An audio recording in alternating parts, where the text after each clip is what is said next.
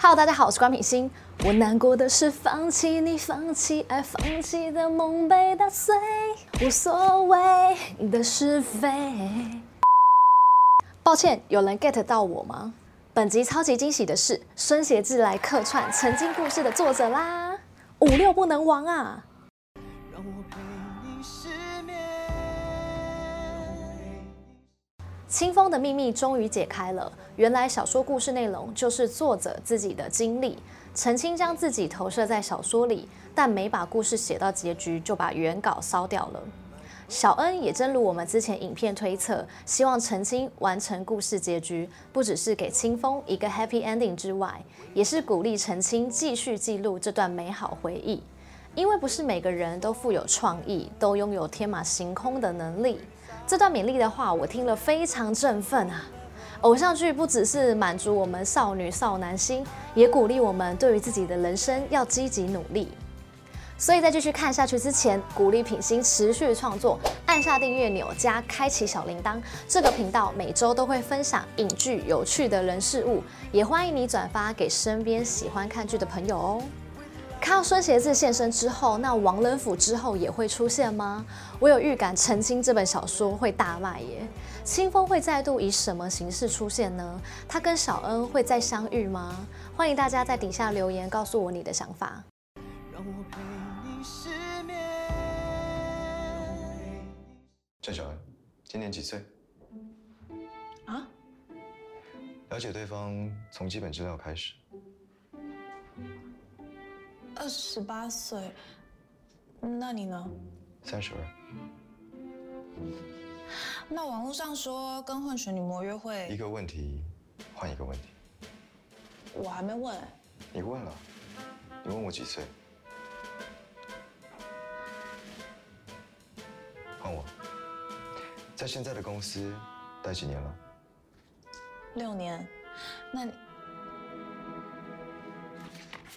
十七集我最爱的桥段就是天恩 Q&A 时间，一问一答轻松的互动，这段非常好笑。说是采访，一点都不像采访，反而有点像相亲。比起司徒傲兰，天行的攻略更有猎豹的感觉，对眼前这个感兴趣的怪咖女生深加调查，而且在这期间还不断的狂卷的笑，邪魅的笑，完全呈现言情小说追爱方式。C 四换天行占上风，小恩彻底招架不住。这边算是现实世界天恩初步的了解彼此。小恩说的每句话都已触动天行的心，他已不知不觉被小恩吸引。而从天行口中说的自己理想型对象要相处起来舒服，傲兰等于贺天行，在这场戏已渐渐显露出来。此外，我想说的是，小恩的身世好坎坷哦。但这一路看下来，我的感受跟天行一样，真的看不出来。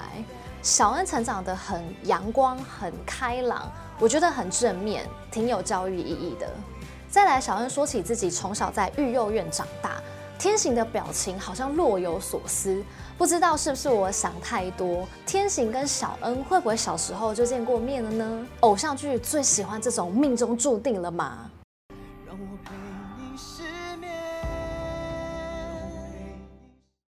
哦，楚楚又出现了，很想说楚楚你麦闹哦，又要出来搅局了吗？现实的他也要黑化吗？不过我之前说过，我认为楚楚的出现是催化剂，来加速天行跟小恩的情感变化。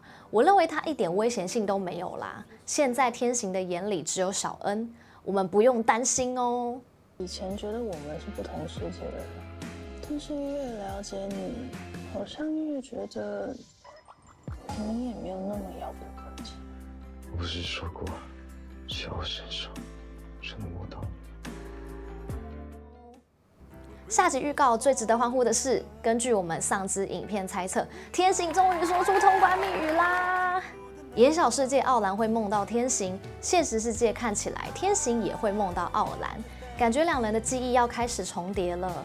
我认为编剧之所以还没让天行看《总裁你坏坏》这本小说。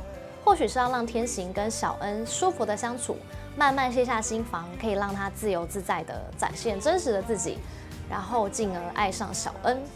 在快要想起一切的时候，才会翻阅到《总裁你坏坏》。这时就是所有记忆恢复的时候。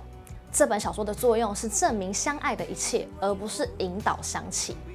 十八集预告天行在书房跟小恩的轻松对谈，感觉已经渐渐奥兰化。By the way，顺毛的天行好萌哦！不知道大家有没有注意到，天恩呈现外星人手势时，天行背后有道绿色的光芒，这代表什么意思呢？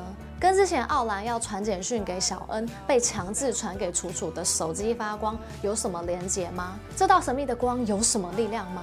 或许跟我上次影片提到穿书之谜有关，是象征着傲兰的记忆快要回来了吗？欢迎在底下留言跟我讨论。喜欢我的影片，别忘了帮我按赞、分享、加订阅。那我们下次影片见啦，拜。